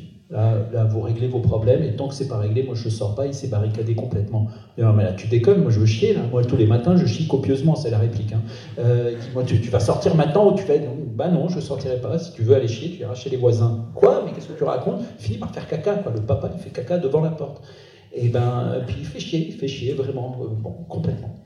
Et, cette chose-là, je pense que je l'ai conscientisé à un moment donné dans, bah, dans des crises d'adolescents très violentes avec la famille, euh, en n'étant pas bon à l'école, en n'ayant pas réussi mon, cours, mon, mon école, en n'ayant pas eu mes diplômes, euh, en, ayant, euh, en étant vraiment vu, mais avec raison, enfin, j'étais vraiment vu comme celui qui allait alors que j'avais un frère docteur en mathématiques et une sœur qui avait un, diplôme en commerce, et des cousines, alors médecins, avocats, dentistes, architectes et je sais plus quoi. J'étais le canard de la famille, mais le canard noir, le boiteux de la famille, mais vraiment, vraiment, et puis désespéré, quoi. Et, dans une. Donc, cette chose-là, je, je l'ai ressenti quand j'étais à l'école de théâtre, que arrive Willy Protagoras, j'ai écrit cette pièce-là. Pour ça, elle est pour moi une pièce très, justement, un peu pour reprendre le terme d'André Brassard, quand il dit c'est mon épiphanie, sauf que lui, c'est à 5 ans. Euh, pour raconter, c'est un grand metteur en scène québécois, et puis il raconte qu'à l'âge de 5 ans, il avait fait sa première pièce de théâtre, et le public était assis sur les marches, et il montait une pièce... Euh, qui est euh, une pièce un peu religieuse qui vient de, la tradition italienne, parce que les Québécois, c'est des Italiens, c'est un catholicisme ultramontain, un peu comme ça, très, très ostentatoire. Et c'était une, histoire, le titre, c'était Celle qui avait dit non. C'était le titre de la pièce, et qui raconte l'histoire d'une fille qui avait dit non à un homme qui voulait coucher avec elle, mais elle avait dit non, mais elle en est morte parce que bon, donc euh, elle est érigée en, héros parce qu'elle avait su défendre sa dignité, etc. Et lui faisait ce personnage de celui qui voulait, il avait 5 ans. Et, euh, euh, donc le public était assis sur les marches de l'escalier, la scène était sur le trottoir, dehors, et il dit, il avait mis un trench coat comme ça euh, sur lui, et il dit, et brechtien avant l'heure, il dit, je me suis retourné vers le public et ayant un grand trou de mémoire, tout ce que j'ai pu trouver, c'était de dire, je suis le méchant. Et il dit, j'ai jamais eu l'impression d'autant d'avoir dit la vérité dans ma vie. Il dit, c'était, André dit, c'est son épiphanie, quoi. C'est vraiment. Euh, bon. Ben, il y a quelque chose un peu de cet ordre-là avec Willy Protagoras. J'ai jamais eu autant l'impression de dire la vérité qu'en racontant l'histoire de ce garçon qui fait chier tout le monde. Euh, ça s'est passé vraiment, je dirais, à ce moment-là. On va prendre une dernière question car le temps euh, file. Ah, voilà, une main se lève. Merci. Euh, je vous ai rencontré en 2009 quand je suis voir Le son des promesses au Festival d'Avignon. Et euh, une chose que j'ai gardée en mémoire et qui m'a constamment accompagné, c'était cette idée du carré de l'hypoténuse. C'est le nom de votre compagnie en Europe. Et puis, euh, j'aimerais savoir, je suis curieux en fait, qu'est-ce que c'est devenu la relation avec votre frère? Vous êtes issus de la, même famille, euh, vous avez divergé, c'était la, métaphore euh, mathématique. Puis comment reconstruire ce segment manquant? Je suis curieux de voir qu'est-ce que c'est devenu aujourd'hui. Ah ben, on coïncide, ça allait être la dernière question. Parfait. Le geste hypoténuse. Bon, pour, euh, pour, pour, que les autres ne soient pas trop perdus, j'avais émis l'idée que quand, en fait, euh, quand deux, deux individus ou deux collectifs, euh, deux pays, deux, deux, ce que vous voulez, un père, une mère, une, mère, son fils, un père, sa fille, peu importe, ou des amis, ou peu importe, quand ils étaient très proches, mais que petit à petit, pour toutes sortes de raisons, ils se sont éloignés selon un angle droit, jusqu'à un moment de rupture, la manière de se réconcilier, c'est selon un segment qui est la diagonale, et qu'en mathématiques on appelle donc l'hypoténuse. L'hypoténuse, pour qu'elle apparaisse, il faut que chacun des segments soit augmenté au carré. Donc il faut vraiment être dans le dépassement de soi. On ne peut pas juste apparaître. Donc l'hypoténuse égale à la somme des carrés. Hein. Donc c'est... Alors quel est le geste hypoténuse euh, qui peut réconcilier deux individus fâchés? Est-ce une lettre? Est-ce un voyage? Est-ce qu'une... C'est quoi? Je j'ai fait, là c'est un choix euh, volontaire, j'ai fait le choix volontaire. Euh, j'aime beaucoup, j'ai beaucoup beaucoup lu euh, les textes de Thérèse de Lisieux, surtout dans ses textes de fin quand elle perd la foi. Quand elle perd complètement la foi et elle ne sait plus quoi faire quand même. Elle est, elle a, elle a, 16 ans, 15 hein, ans, 16 ans. C'est une adolescente, une ferveur de dingue. Et elle dit, bon, ok, croire quand on croit, c'est bien, c'est génial. Mais en fait, quelque chose de vraiment génial de croire quand on ne croit plus. C'est-à-dire, je crois en ce que je veux continuer de croire. C'est là, c'est vraiment là, c'est la volonté qui rentre en ligne de compte. Et, euh, ça, c'est quelque chose qui m'a beaucoup marqué, beaucoup, beaucoup, beaucoup marqué. C'est quelque chose, c'est une lecture qui a énormément compté pour moi et auquel je, je repense très souvent d'ailleurs. Et le rapport que j'ai avec la réconciliation, il est à cet endroit-là. C'est une décision volontaire de croire que elle est possible. Pour quelqu'un qui vient de la région d'où je viens, euh, ça contextualise bien ce que je dis, hein, c'est important. Donc oui, c'est une naïveté, c'est une, c'est, une naïveté dans laquelle je m'engage avec toute, toute l'intellectuel que je suis capable d'être, toute l'intelligence dont je suis capable, tout, ce que je suis, je m'engage complètement dans cette naïveté et je décide de, ne pas la lâcher, de ne pas lâcher cette naïveté. Et d'une certaine façon, de continuer à croire pour les autres ce en quoi je ne crois plus, même plus pour moi-même. Quoi. Et euh, sur la question de ce qu'elle est devenue, ce qu'est devenu ce geste hypoténuse, évidemment, une pièce comme Tous des oiseaux, c'est euh, quelque chose d'important. Je vais vous raconter, peut-être on peut finir là-dessus, parce que ça a beaucoup compté pour moi. Je l'ai fait hier. Euh, ça m'a tellement fait peur. On m'a demandé pour les 70e anniversaire de la signature des déclarations des droits de l'homme, il y avait une grande soirée au Palais de Chaillot où a été signée cette déclaration il y a exactement 70 ans hier.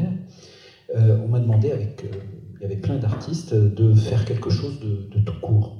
Et je sentais qu'il fallait pas faire du discours, c'était pas possible, que justement ce, que souffre, ce dont souffre cette euh, charte, c'était les discours. Et je me disais, il faut que je pose un geste, et je ne savais pas ce que je devais poser comme geste. Et très, et j'ai fini par avoir une idée qui m'a foutu les jetons, parce que je savais pas si. Je, me disais, mais pourquoi j'ai cette idée Mais c'est pas possible, pourquoi j'ai ça Pourquoi j'ai ça? Pourquoi, pourquoi j'ai pensé à ça? Pourquoi je me suis mis dans cette situation? Parce que là, je sentais que si je disais je ne le fais plus, c'est par peur et je ne me le pardonnerai pas. Mais je n'avais pas du tout envie d'aller le faire. Donc j'ai fini par dire, ok, je vais aller le faire parce que je préfère le faire, même si n'en ai absolument pas envie, plutôt que de ne pas le faire et passer mon temps à me dire, t'es qu'un lâche, tu ne l'as pas fait parce que tu es lâche. Je me suis dit, bon, entre les deux, il y a plus à perdre à pas le faire qu'à le faire. Alors allons le faire. Alors j'ai été le faire. Et ce, qui a que ça a consisté en, en tant que tel, et c'est peut-être là un geste hypoténuse pour moi, enfin, un des gestes hypoténus, c'est que j'ai, pensé à ma mère, qui est une femme qui a tellement souffert à cause de la guerre civile et qui est morte dans, le plus grand, la plus grande indifférence, sauf celle de sa famille. J'ai pensé à cette femme, on s'en fout complètement, comme de bien d'autres femmes euh, qui sont mortes à cause de cette guerre-là, et qui, euh, enterrée au Canada sous la neige, je me suis dit, allez, je, je vais le faire pour elle, je vais le faire pour tout ce qu'elle a souffert et que j'ai vu enfant, quand j'ai tellement assisté à sa souffrance et à sa folie. Je vais le faire pour elle, je vais témoigner pour elle. Donc j'ai été dire à cette euh, assemblée, j'ai moi je ne vais pas prononcer de discours, mais je vais essayer de vous rendre un tout petit peu du silence qui a été, euh, qui, est, qui est encore dans la tombe de ma mère.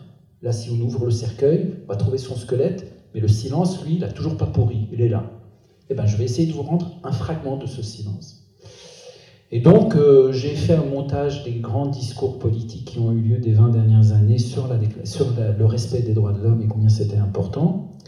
Et j'ai fait jouer ces discours pendant 10 minutes. Et pendant les 10 minutes, j'ai mangé, je crois, euh, je me souviens plus parce que j'étais tellement dans un état second, mais en gros, j'ai mangé, je crois, 3 Big Mac, 4 cheeseburgers et 3 frites.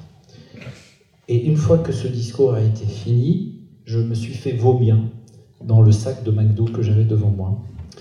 Et euh, j'ai fini par dire que dans ce sac, dans ce, ce silence qu'il y a maintenant, qui vient, que je viens de vomir, ce, ce, silence n'est qu'un fragment du silence de ma mère, et que s'il avait fallu faire entendre tous les silences vécus et ressentis par les femmes pendant la guerre civile libanaise, Chaillot au complet ne suffirait pas à remplir, euh, à contenir le vomi euh, que je serais capable de sortir.